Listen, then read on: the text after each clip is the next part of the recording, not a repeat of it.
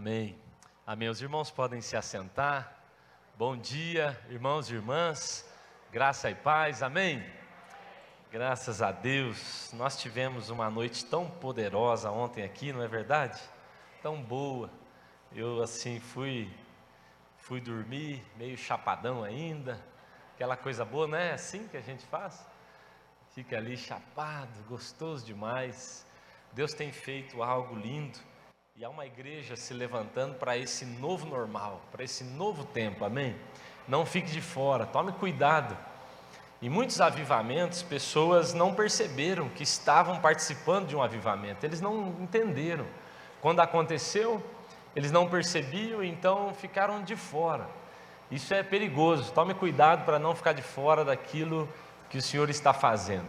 Eu escrevi isso num livro, é, eu nem sei qual, mas em um deles eu escrevi que uma vez Deus ministrava meu coração e dizia: Você vai ter que fazer uma escolha de viver uma vida por convicção ou então uma vida por conveniência.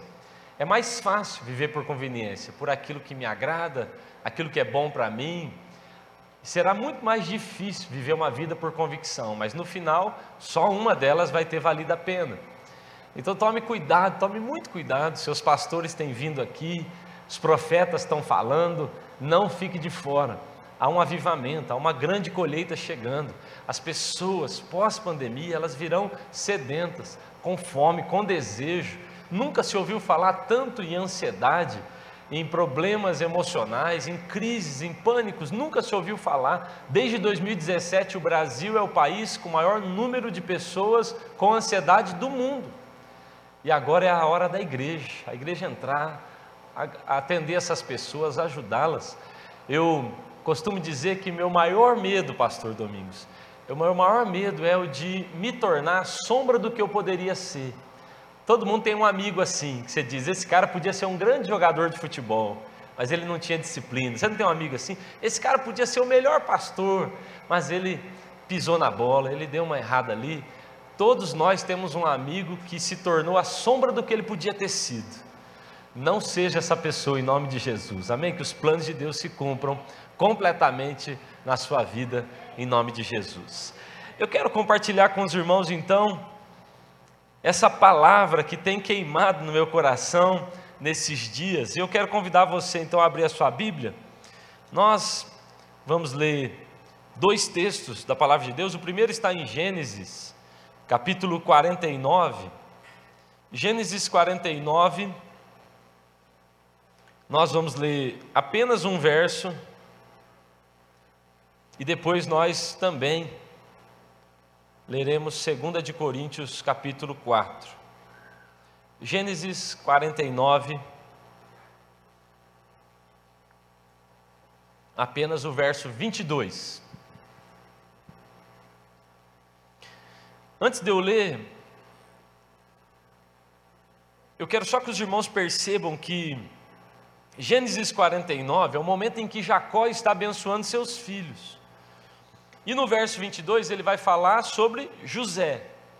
Ele fala bastante sobre José. Eu vou ler só o verso 22, mas entenda que é Jacó abençoando José, liberando uma palavra profética sobre seu filho, e esse é o contexto aqui. Então, Jacó diz assim no verso 22, sobre José: José é uma árvore frutífera, árvore frutífera à beira de uma fonte, cujos galhos passam por cima do muro. Só até aqui.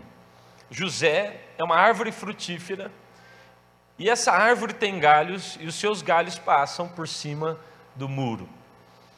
Agora, 2 de Coríntios capítulo 4,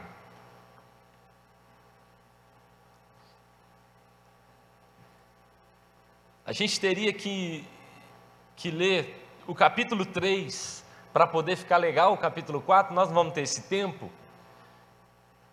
Mas eu tive um professor que dizia assim: a Bíblia explica a Bíblia. Melhor coisa que tem é você ler mais da Bíblia para entender mais da Bíblia, né? Então, o capítulo 4, ele é a, a sequência do 3. Olha só que coisa profunda que eu falei agora, né? O capítulo 3 vem antes do 4, que profundidade. Mas o capítulo 3, Paulo está falando algo muito legal. Ele está falando sobre a antiga aliança. E aí então ele fala que ela foi maravilhosa. E aí ele começa o 4 dizendo: Mas para nós ficou algo ainda maior. E aí no verso 7, que é o verso que eu vou ler, ele diz então: Mas temos esse tesouro, ele está falando da nova aliança, tudo que vem junto com a nova aliança. E no verso 7 ele vai dizer: Mas temos esse tesouro em vasos de barro, para mostrar que esse poder que a tudo excede provém de Deus e não de nós. Então, de todos os lados, nós somos pressionados, mas não desanimados. Ficamos perplexos, mas não desesperados. Somos perseguidos, mas não abandonados. Abatidos, mas não destruídos. E tudo isso está em vasos de barro. Amém? Amém. Louvado seja Deus. Amém. Irmãos, ontem nós falávamos aqui sobre a igreja dos 300, a igreja que vai tocar essa geração, aqueles que Deus levantou para ser influência nessa geração. Deus enviou então seu filho Jesus para ser o grande apóstolo, e ele que veio então, ele formou a sua equipe, a sua equipe é formada pela igreja. Nós somos a igreja. Você é a igreja onde você está. Você, você foi colocado lá para ser uma referência. Sal e luz lideram onde estão, é ou não é verdade? Nós fomos colocados no lugar onde estamos para liderar, para ser uma influência. E eu gosto de pensar, irmãos, que nós somos a maior instituição de todo o planeta. Não há nada maior do que a igreja, não há nada mais lindo do que a igreja, não há nada mais forte do que a igreja aqui na terra. Nós somos o corpo de Cristo, amém? E nada irá nos parar. É maravilhoso. A pandemia veio, irmão, surgiram tantas coisas. Isso também nos provou que nada pode parar a igreja.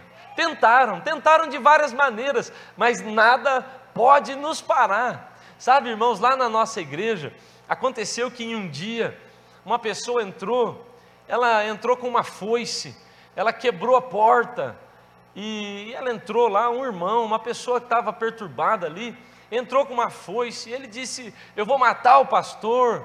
E as pessoas estavam gravando, filmaram essa pessoa, e aí virou aquela correria. Polícia veio, perseguiu, ele se enfiou no mato, ficou foragido um tempo. Colocaram seguranças lá em casa, pastor, você não vai sair. Eu falei: Que é isso? Nada pode parar a igreja. O diabo tem tentado nos intimidar, tem gerado situações. Vem a, a, pandemia, então vem um decreto, fecha, vem outro decreto, abre. A gente faz alguma coisa, é crise, é gente falando mal, é ou não é? Tentam parar a igreja, mas a verdade é que nada pode parar a igreja, amém? Nada pode nos parar. A igreja é resultado do sonho do coração de Deus. Como poderiam parar algo que está no coração de Deus?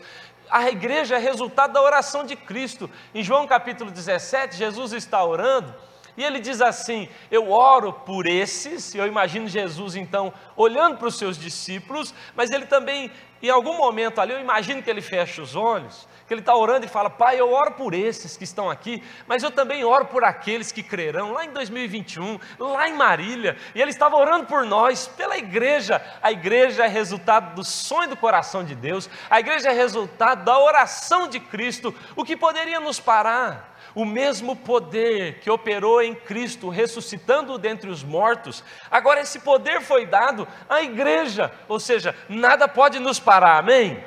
Pode vir o rapaz com a foice, pode vir os decretos, pode vir as pandemias e nada irá nos parar, aleluia, nada pode nos parar, a não ser que você queira, a não ser que você permita. Esse texto de Gênesis é maravilhoso porque na tipologia bíblica a gente consegue olhar para o Antigo Testamento e encontrar ali tipos de Cristo. No Antigo Testamento, vocês sabem bem disso, vocês têm um pastor que é um profundo teólogo e doutor.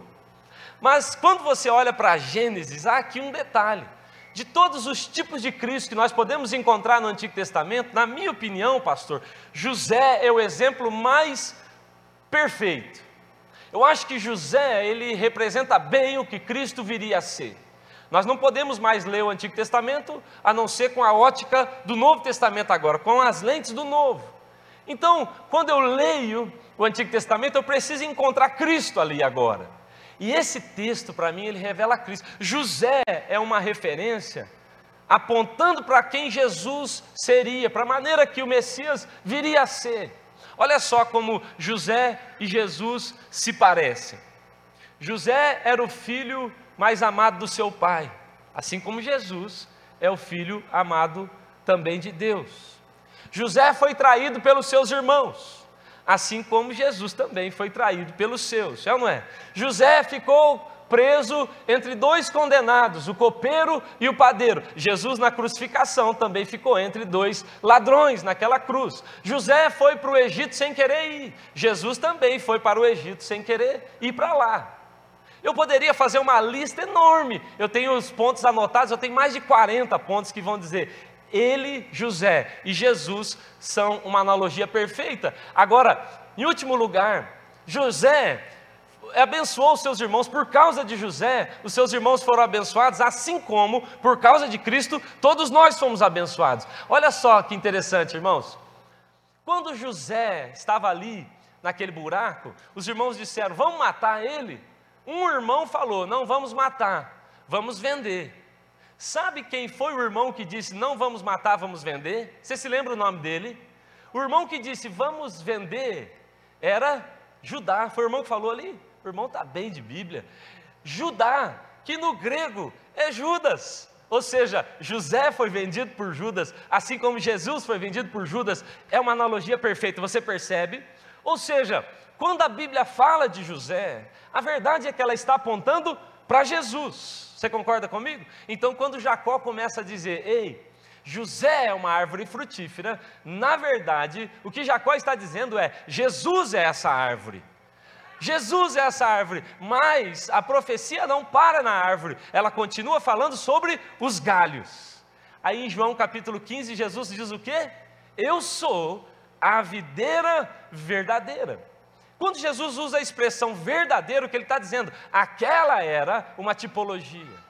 Aquele era só um exemplo, aquilo era só um, aponta, um apontamento. Eu sou a videira verdadeira, mas ele segue dizendo: vocês são os meus galhos, vocês são os ramos, quando Jacó fala sobre José, ele diz: ele é uma árvore frutífera e os seus galhos passam por sobre os muros. Olha só a profecia sobre nós: está dizendo, a igreja é, são os galhos, a igreja que somos nós, somos os galhos, e muro algum poderá parar a igreja do Senhor. Amém?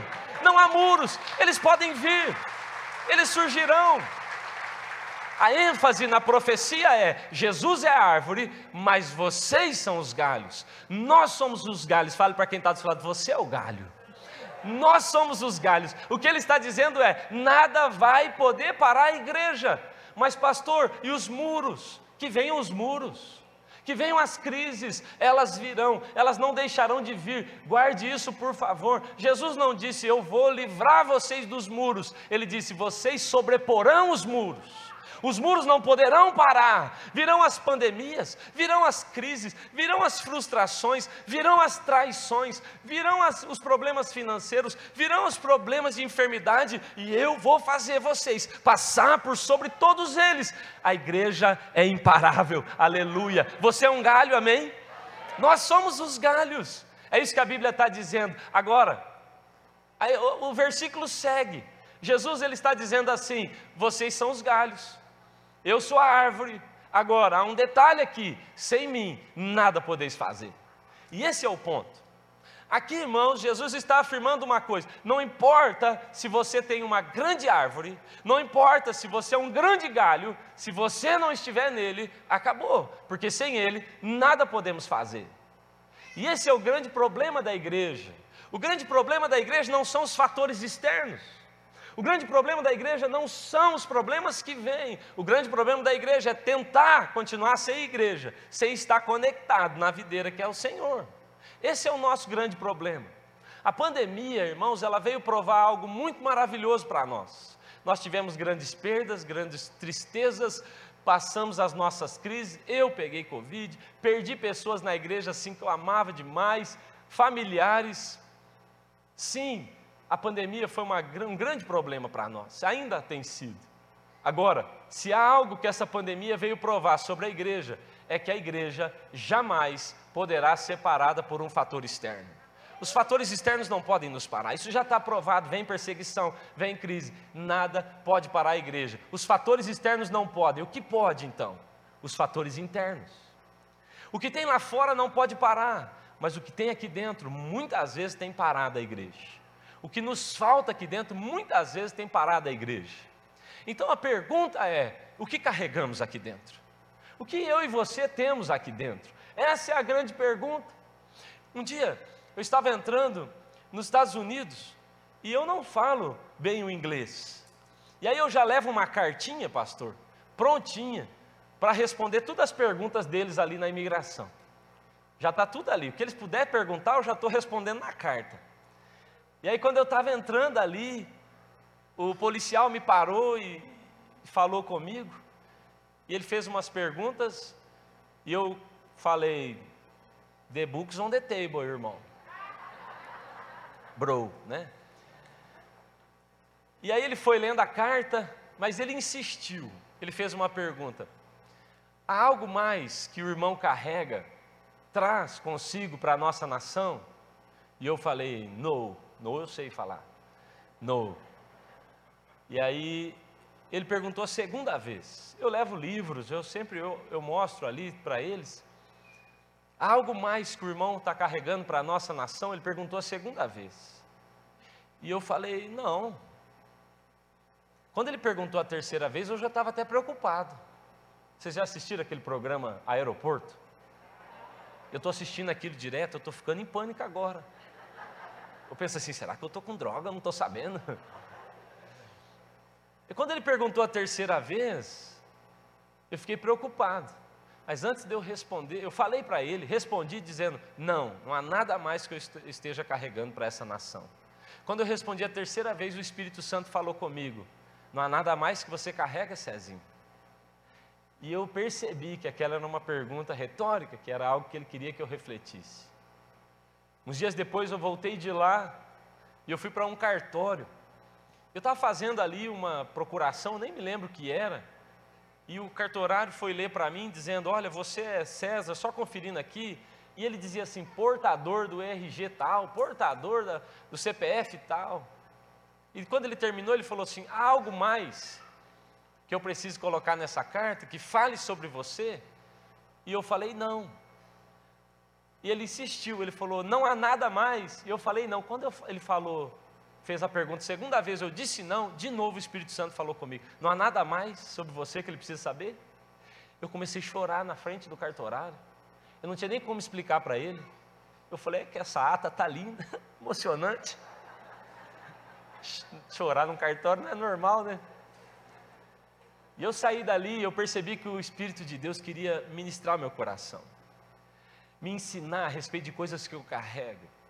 O que tem dentro de mim, ter convicção, clareza do que eu carrego, é o que vai me sustentar, é o que vai me ajudar a não parar quando os muros aparecerem. Agora, antes de eu responder aqui, eu vou falar sobre o que carregamos. Mas antes de eu dizer o que carregamos, eu preciso falar da generosidade de Deus. Se não entendermos a generosidade de Deus, não entenderemos o que carregamos, não vamos acreditar no que carregamos. A verdade, irmãos, é que temos um Deus extremamente generoso e exagerado.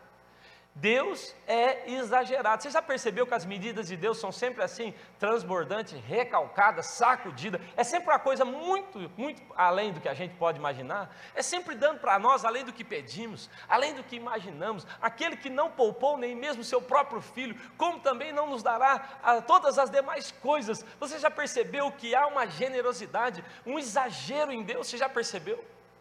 Perguntaram uma vez para David Anchot, né, que faleceu há poucos dias, perguntaram a ele se o senhor pudesse começar o seu ministério de novo, o que, que o senhor faria? Dentre as coisas que ele disse que ele faria novamente, ele disse: Uma eu faria com muita dedicação, eu falaria mais da bondade e generosidade de Deus. As pessoas conhecem pouco a generosidade de Deus. Eu tenho percebido, irmãos, que falta para nós essa revelação, muitas vezes, da bondade, da generosidade do coração de Deus. Um dia, Moisés pediu ah, Senhor, me mostra a sua glória, eu quero ver a sua glória. E Deus falou para ele: Eu vou mostrar a você a minha bondade. É interessante que o que Deus está dizendo a Moisés é: Eu te mostro primeiro a minha bondade, e depois você conhece a minha glória. Ninguém conhecerá a glória de Deus sem antes descobrir o Deus bondoso que Ele é. Vou te contar uma outra história. O meu filho Lucas, eu tenho dois filhos, o Lucas tem cinco e o Davi tem dois. E meu filho Lucas, ele foi fazer uma apresentação na escola. E era a primeira apresentaçãozinha na escola, ele ensaiou, comprou roupa, primeira vez dele na escolinha. A minha esposa estava muito ansiosa e nós fomos para lá para o dia da apresentação. Fomos ver ele apresentar. Só que naquele dia ele estava emburrado. Ele tinha três aninhos na época. Quem tem criança sabe como é que é. Aí ele, ele não, papai, eu não quero. Eu falei, ó, resolve com sua mãe. E a, e a Sueli falava, não, ensaiou, gastou com roupa, vai apresentar. Eu falei, tá certo, eu não quero briga com vocês. E aí, rapaz, ele chegou a hora, os amiguinhos subiram no palco, ela foi lá e colocou ele no palco. Vai apresentar. E ele ficou no meio. E eu estava assim na primeira fila, com o celular na mão, falei, vou filmar, né? Começou a música, todos os criancinhas dançando, e o Lucas ficou igual uma estátua, parado lá no meio. Igual uma estátua. Eu filmei do começo ao fim. Eu brinco que eu filmei, mas se eu tivesse feito uma foto era a mesma coisa. Ele não mexeu. E aquela apresentação, e ele aqui, ó, emburrado assim, olhando assim. Quando terminou, ele desceu correndo, veio na minha direção. Sempre meu filho eu vou receber, eu ajoelho para receber ele. E eu ajoelhei, ele veio e pulou no meu pescoço. E ele gritou: Você viu, papai? E eu falei: Claro que eu vi. Você é maravilhoso, Lucas. Você era o melhor lá em cima. Não tinha ninguém que se comparasse a você. Eu tenho uma coisa para te dizer. Se um dia Hollywood precisar de alguém para ser uma pedra, ou uma árvore. É você que eles vão procurar, filho. Você é demais. E ele me beijava. Você gostou? Eu achei maravilhoso. E ele, eu falei, o que, que você quer? Porque você merece algo. Ele falou, eu quero algodão doce. Eu falei, vai comprar dois para você, você merece. Porque o meu filho Lucas, ele não recebe recompensa pela performance dele, ele, ele recebe recompensa pela identidade dele não é sobre o que ele faz, é sobre quem eu sou, não é sobre o que ele merece, é sobre a generosidade do Pai. Guarde isso. A generosidade de Deus tem a ver com a natureza dele e não com o que você está fazendo. Então, o que ele colocou dentro de nós é muito maior do que merecemos, porque tem a ver com a natureza dele e não com a nossa. Isso está claro, irmãos? Se não entendermos a natureza de Deus generosa, não vamos entender o que carregamos e é o que carregamos que não nos deixará parar. Amém? Agora, eu quero citar aqui algumas coisas que eu entendo que nós carregamos. Eu vou citar algumas, existem outras. A Bíblia diz que Ele pôs a eternidade dentro de nós. A Bíblia diz: Cristo em vós, a esperança da glória. Mas eu vou falar de outras três. Em primeiro lugar, o que está dentro de nós é a palavra de Deus. Repete comigo: a palavra de Deus. Irmãos, preste atenção. Olha só que interessante. Paulo, ele diz assim: "Ei, gente, olha, deixa eu falar a vocês. A antiga aliança era maravilhosa. A antiga aliança ela era poderosa, ela era maravilhosa. Vocês se lembram que na antiga aliança o mar se abriu? Você lembra que na antiga aliança as pragas vieram, o fogo vinha do céu? Ele está dizendo: olha, a antiga aliança foi poderosa. Mas deixa eu falar para você uma coisa: nós não somos como Moisés. Na época, pode até ter parecido uma grande arrogância de Paulo dizer, nós não somos como Moisés. Talvez alguém tivesse ouvindo e dissesse, claro que não é. Moisés era top, mas o que Paulo está dizendo é: não, nós estamos acima de Moisés. Se aquilo foi poderoso, imagine o que está guardado para nós. Paulo, quando ministra a igreja de Coríntios, ele está dizendo: nós precisamos entender que tudo que lemos nas Escrituras é pouco perto do que aquilo que Deus colocou dentro de nós o que está dentro de nós é mais maravilhoso ainda. Ele está dizendo, ele guardou todas essas riquezas em vasos de barro, como eu e como você. É demais. Aí ele está dizendo, sabe, irmãos, o que, ele foi, o que foi que Deus colocou dentro de nós? Em primeiro lugar, a palavra dele.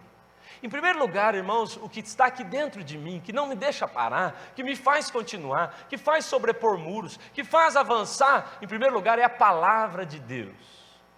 Sabe, irmãos, às vezes nós não temos noção do que carregamos não temos noção do que é carregar a palavra de Deus. Jesus falou para os seus discípulos: Eu vou colocar as minhas palavras na sua boca, e os seus inimigos não poderão te resistir.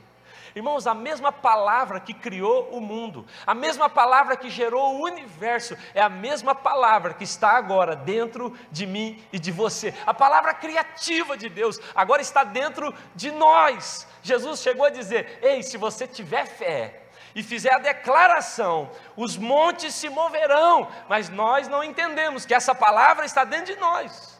O profeta Isaías fala assim: Eu coloco dentro de vocês as minhas palavras, e por causa disso eu fundo, eu inicio uma nova terra.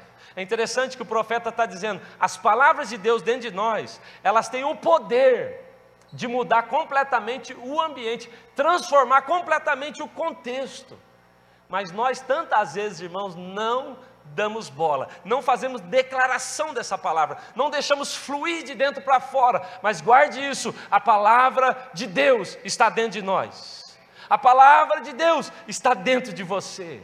Ele disse, ele falou, eu coloquei dentro, diga para quem está do seu lado, a palavra de Deus está dentro de você, não se esqueça disso. Uma só palavra. Jeremias está dizendo: Ah, eu sou uma criança. Ele fala: não, não, você não é mais uma criança, porque agora eu toco a sua boca e eu coloco a minha palavra em você. Você amadurece por causa da palavra, as coisas mudam. Guarde isso, uma só palavra o Senhor colocou dentro de você. Quando você estiver no seu trabalho, quando você for fazer declarações sobre sua família, lembre-se de declarar a própria Bíblia, lembre-se de declarar aquilo que a palavra está, colocou dentro de você lembre-se de declarar as palavras poderosas que a Bíblia já liberou sobre você. Irmãos, eu não oro sem declarar a Bíblia mais. Eu não oro com ninguém sem declarar a Bíblia sobre essa pessoa. Eu quero declarar a palavra. Ele colocou dentro de mim e eu sei que ela tem esse poder de criar, de formar, de reformar, de transformar. A palavra de Deus está dentro de nós. Nós não somos vítimas.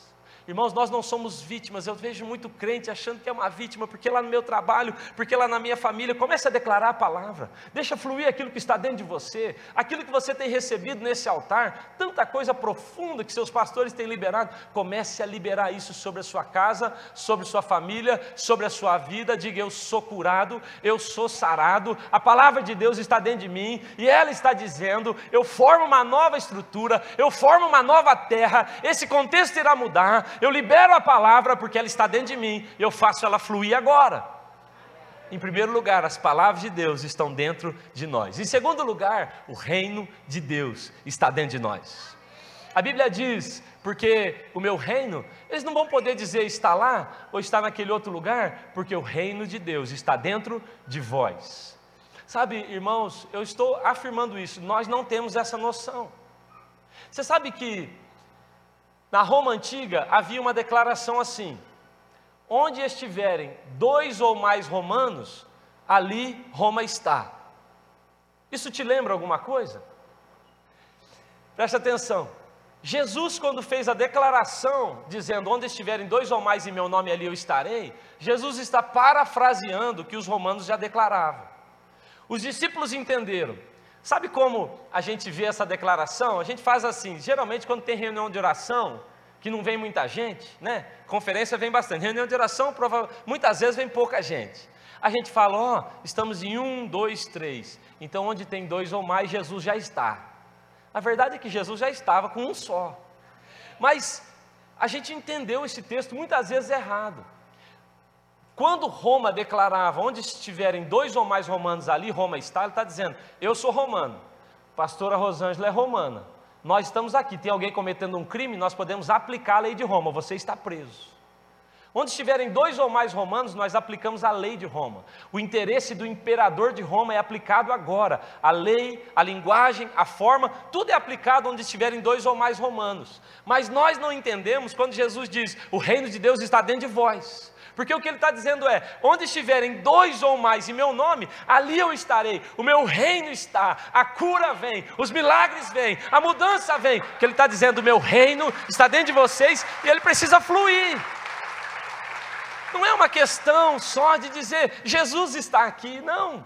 Ele está, Ele é Manuel, Ele é presente, Ele é onipresente. Não é sobre a presença, é sobre a manifestação dessa presença. O reino de Deus está dentro de nós, amém? E onde estiverem dois ou mais crentes, é em nome de Jesus, ali Ele está. Chegou a hora da gente fazer essa declaração. Eu estou Você está? Então, em nome de Jesus, o reino de Deus está. Acabou. Nós não queremos saber mais dessa bagunça, essa ideologia, essas palavras horríveis. Nós estamos mudando isso porque o reino de Deus está dentro de nós. Em terceiro lugar, o Espírito de Deus está dentro de nós.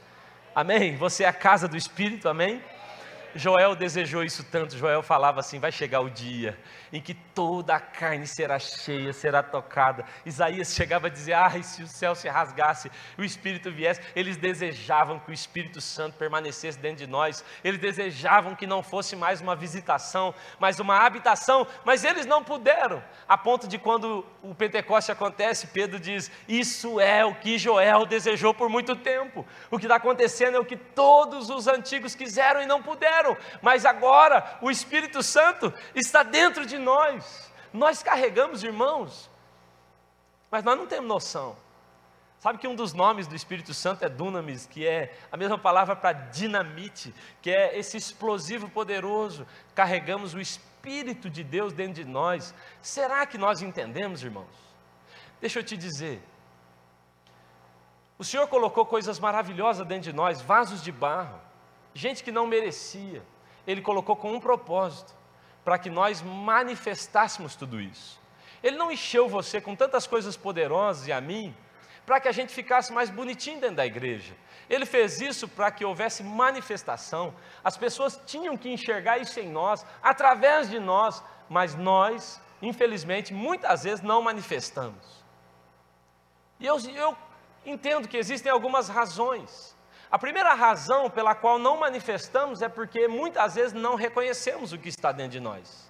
Eu sei, eu estou falando assim, gente, a palavra está dentro de você, gente, o reino está dentro de você, gente, o Espírito Santo está dentro de você.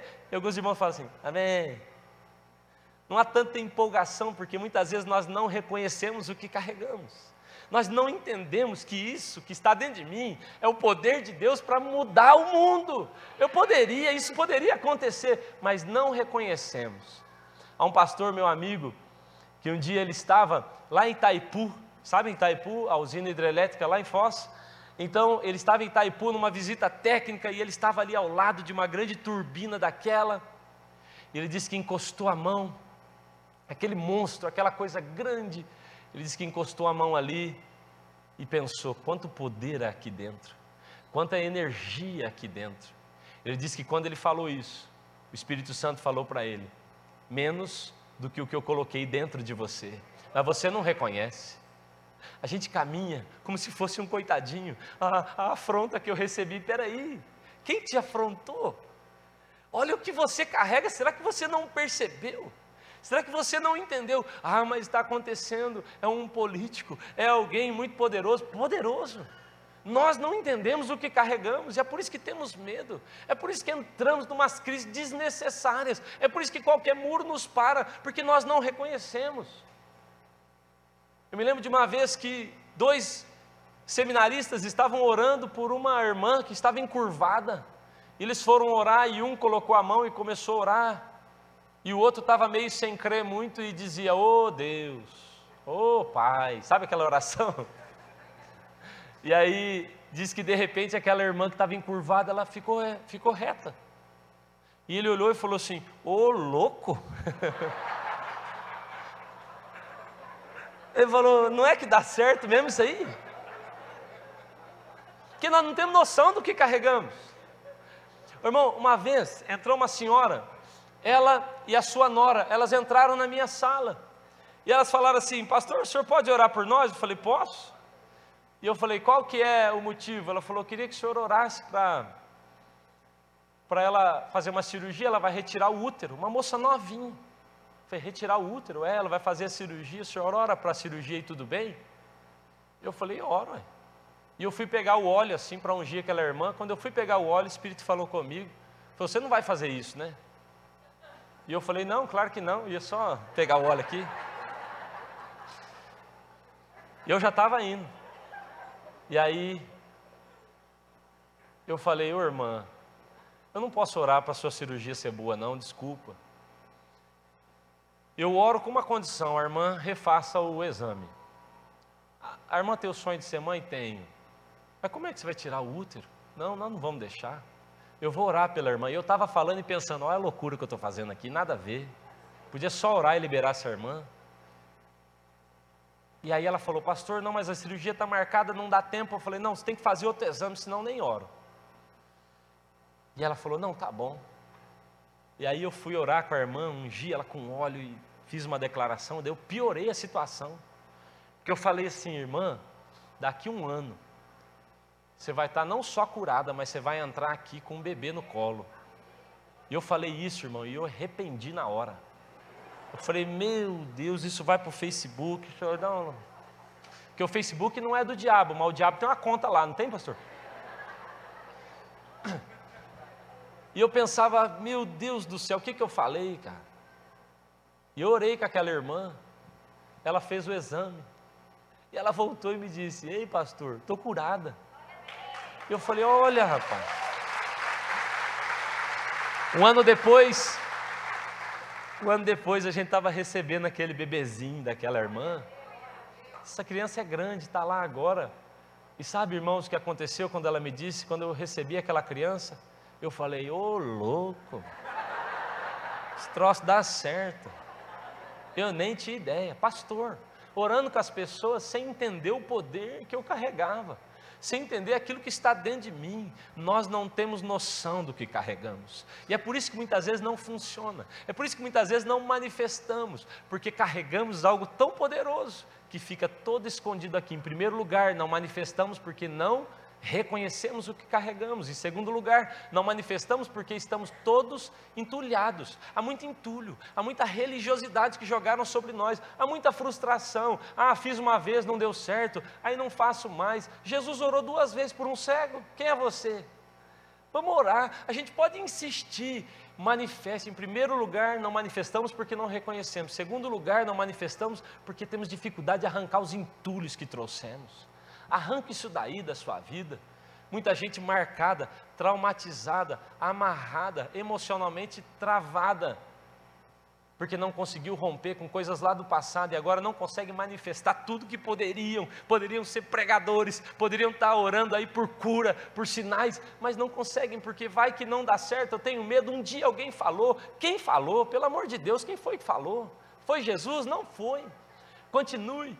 E em último lugar, para a gente encerrar, nós não manifestamos muitas vezes, pastor, porque o vaso de barro, que recebeu toda essa riqueza que Paulo fala, porque Paulo está dizendo tudo aquilo que nós estamos falando, ó, Cristo em vós, a eternidade, o Espírito, o reino, a palavra, o poder criativo da palavra, ele pegou tudo isso e colocou num vaso de barro.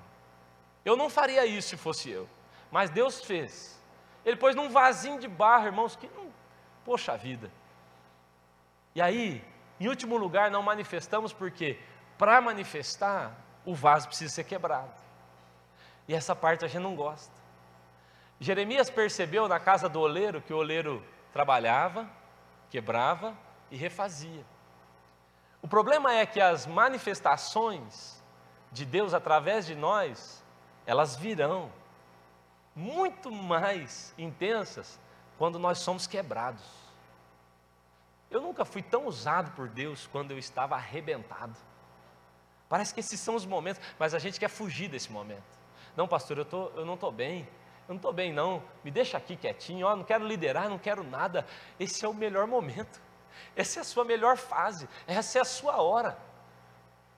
Uma vez, eu conto essa história uma outra vez. É longa a história, mas eu me lembro de uma vez quando nós perdemos um bebê.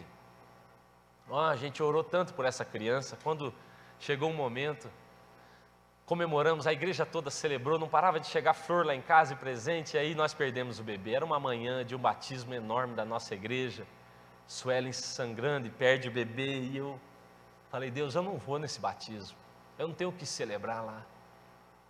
Deus falou comigo: Cezinho, hoje você perdeu um filho, mas nessa mesma manhã eu ganho 400 você vai se deixar parar por causa de um que você perde e não vai celebrar os 400 que eu ganho? E eu fui para esse batismo e foi uma das coisas mais lindas que eu já vi na minha vida. O Espírito Santo enchendo pessoas dentro da piscina, aquela coisa boa. E eu percebia que eu quebrado, eu era melhor. Depois de um tempo, nasce o nosso filho prematuro, uma confusão. Compartilhava ontem com a, com a Raquel, filha aqui do pastor. Lucas nasceu com vários problemas. E ele teve hidrocefalia, além de várias outras coisas. Assim, os médicos disseram: ele não vai resistir esse menino, porque ele teve a infecção generalizada, ele tinha 1,8 kg. Duas vezes, falou: não vai resistir. Mandou a gente embora da UTI, vai embora. Passamos a madrugada orando, no dia 31 de dezembro de 2015, chorando a madrugada inteira, pedindo a Deus: nos dê esse menino. E aí depois ele precisou de passar por várias cirurgias. É uma história longa, mas eu me lembro de um dia que eu estava lá em Curitiba, no Pequeno Príncipe, é um hospital muito bom. Eu estava lá, o Lucas ia operar da hidrocefalia, vocês devem saber o que é, mas ele precisa instalar uma válvula de derivação do cérebro. Então, assim, um bebezinho de três meses prematuro tem que abrir tudo aqui, colocar uma válvula, e o médico dizia: Você sabe do risco. E eu deixei ele lá e eu estava na, na sala de espera. Ela é comprida, assim, tinham vários outros pais lá esperando também seus filhos. Suelen saiu tomar um café chorando e a gente ali arrebentado, irmãos. E aí eu estava ali chorando e eu vi aquelas famílias todas chorando e Deus falou assim comigo: ora por eles. Eu fiquei bravo com Deus. Eu falei, eu vou orar por eles. O que, que eu vou dizer? Eu vou dizer assim para eles: olha, eu sou pastor. Eu orei pelo meu filho e não deu certo, não. Talvez vou orar pelo seu, talvez dê certo. Eu, eu tenho vergonha. Deus falou comigo: ora, quando você está quebrado, Cezinho, é hora que flui tudo que eu pus dentro de você. O vaso precisa ser quebrado, está na hora de derramar.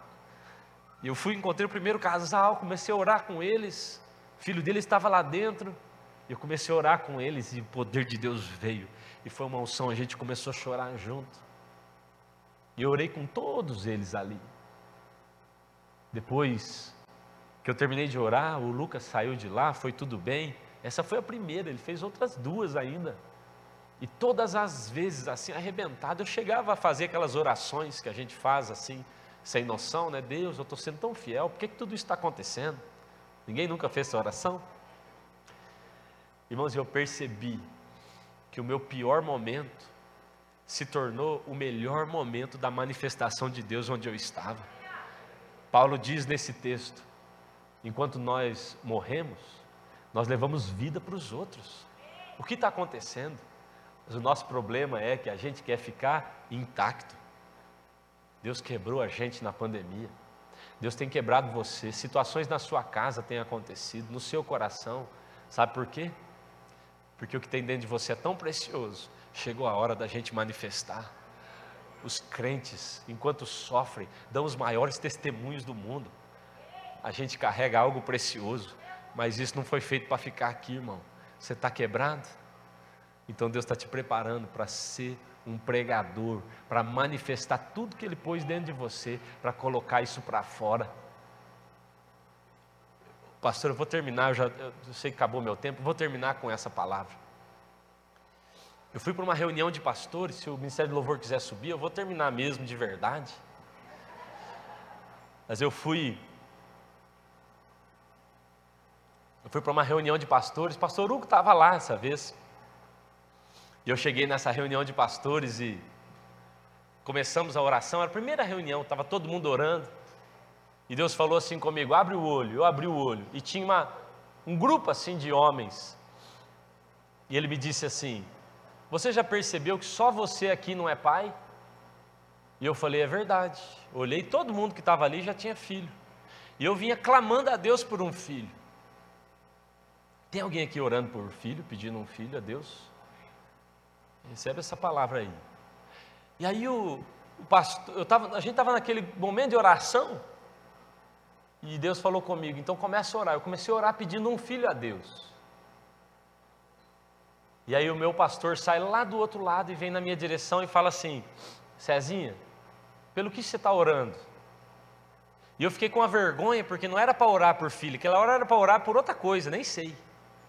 Eu falei, não, eu estava. Ele falou, não, fala a verdade. Eu falei, não, eu estava orando pedindo um filho.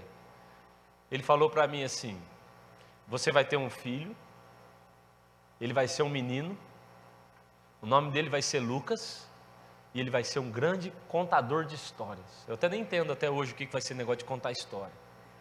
É puxar para mim, né? Aí, irmãos, eu recebi aquela palavra. Eu falei, oh, meu Deus. E eu comecei a chorar. O pessoal saiu para jantar. Eu fui para um quarto. Eu não acendi a luz do quarto. Eu comecei a chorar numa cama ali, dizendo glória a Deus. Eu recebo essa palavra. Quando eu acendi a luz, que eu falei, agora eu vou ver se tem uma cama aqui para eu ficar, um alojamento. Quando eu acendi a luz, tinha naquela cama uma mala. Eu até trouxe a foto da mala, eu esqueci de, de passar, mas está aqui, depois eu mando.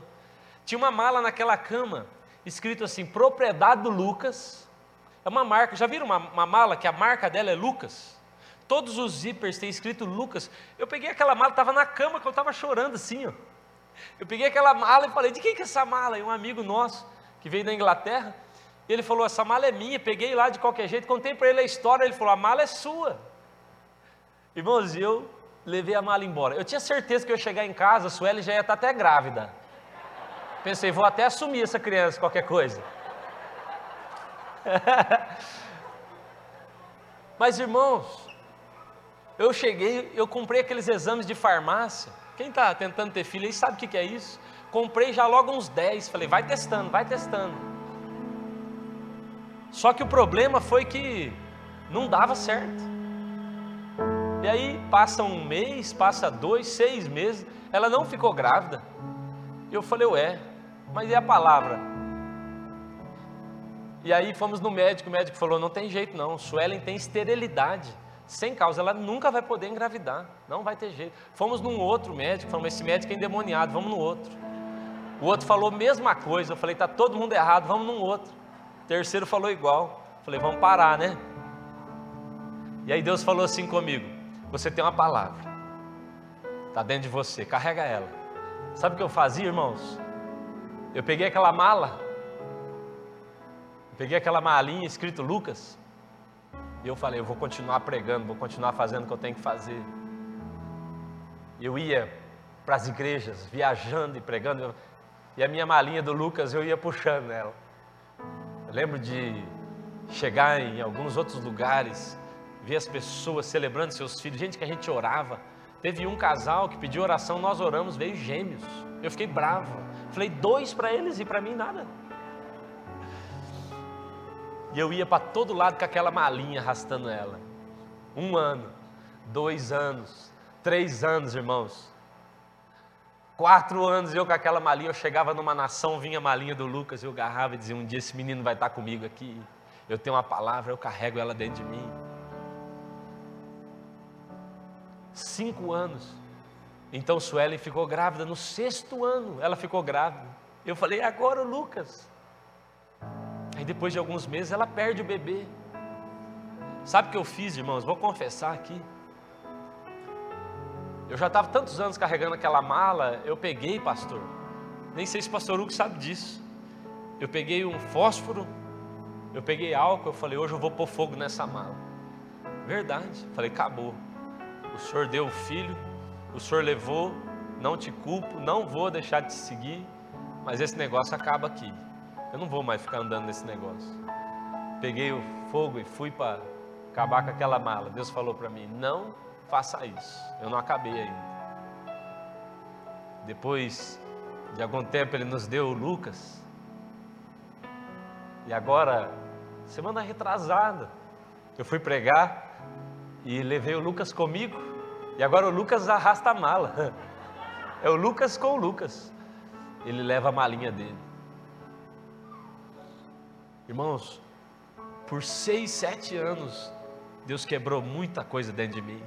Mas nesse período nós plantamos dezenas de igrejas, abrimos centenas de células, tocamos milhares de pessoas. E eu percebi que enquanto eu estava arrebentado, a obra de Deus avançava e não parava. Porque quando eu estou fraco, é que eu sou forte do Senhor. Eu carrego algo poderoso está dentro de nós. não é sobre o que somos aqui fora, é sobre o que temos aqui dentro. José é uma árvore frutífera, mas os seus galhos, esses galhos não param. Vem um muro. Que muro você está enfrentando agora? Qual que é o seu muro? Cada um tem um nome para dar para o seu muro, irmãos. Eu estou enfrentando os meus agora. Qual é o nome do seu muro? Hoje você vai dizer a ele: Eu carrego algo tão poderoso, muro. Você não vai poder me segurar. Eu vou passar por cima de você. Eu estou arrebentado. Eu não queria estar tá passando o que eu estou passando. Mas sabe o que vai acontecer? Vai fluir de mim o que eu carrego. O Espírito de Deus vai tocar as pessoas. Se você soubesse o que eu estou passando enquanto eu prego, se você soubesse o que eu estou vivendo enquanto eu estou aqui em cima, ah, mas o reino de Deus está onde eu estou. A palavra de Deus é liberada onde eu estou. Estou escrevendo mais dois livros. Estamos plantando uma igreja na Itália. Nós estamos avançando. Eu pessoalmente estou plantando mais uma igreja lá em Cascavel. Ah, irmãos, o Evangelho, o reino está dentro de mim. Eu não vou parar. Os muros virão. Mas o que eu carrego é poderoso demais. Nada pode segurar a igreja. Eu sei que dói. Deus não despreza essa dor puxa sua mala. Toda vez que eu chegava num aeroporto, eu tinha a opção de olhar para a mala do Lucas ou de olhar para o diagnóstico do médico. Você vai ter essa opção. E eu olhava para a malinha dele vindo e dizia: Esse menino está vindo, esse menino está vindo. Isso vai mudar, essa história vai mudar. Você tem uma palavra, amém? Você carrega o Espírito de Deus, o reino está dentro de você, então é uma questão de tempo vai manifestar em nome de Jesus. Fique de pé, nós vamos orar. Nós temos pouco tempo, eu quero que você fique em pé e responda essa palavra, por favor. Dê uma resposta a Deus. Talvez hoje você precise arrancar entulhos. Pastor, eu fui magoado, fui ferido. Eu comecei bem, mas agora eu não estou tão bem. A minha fé não está como eu gostaria. Está difícil para mim. Então dê uma resposta agora a Ele. Senhor, eu não tenho noção assim do que eu carrego. A verdade é que eu estou bem aquém do que eu poderia ser. Dê uma resposta agora a Jesus. Feche os seus olhos e diga a Ele: Eu quero arrastar minha mala. Eu quero levar ela.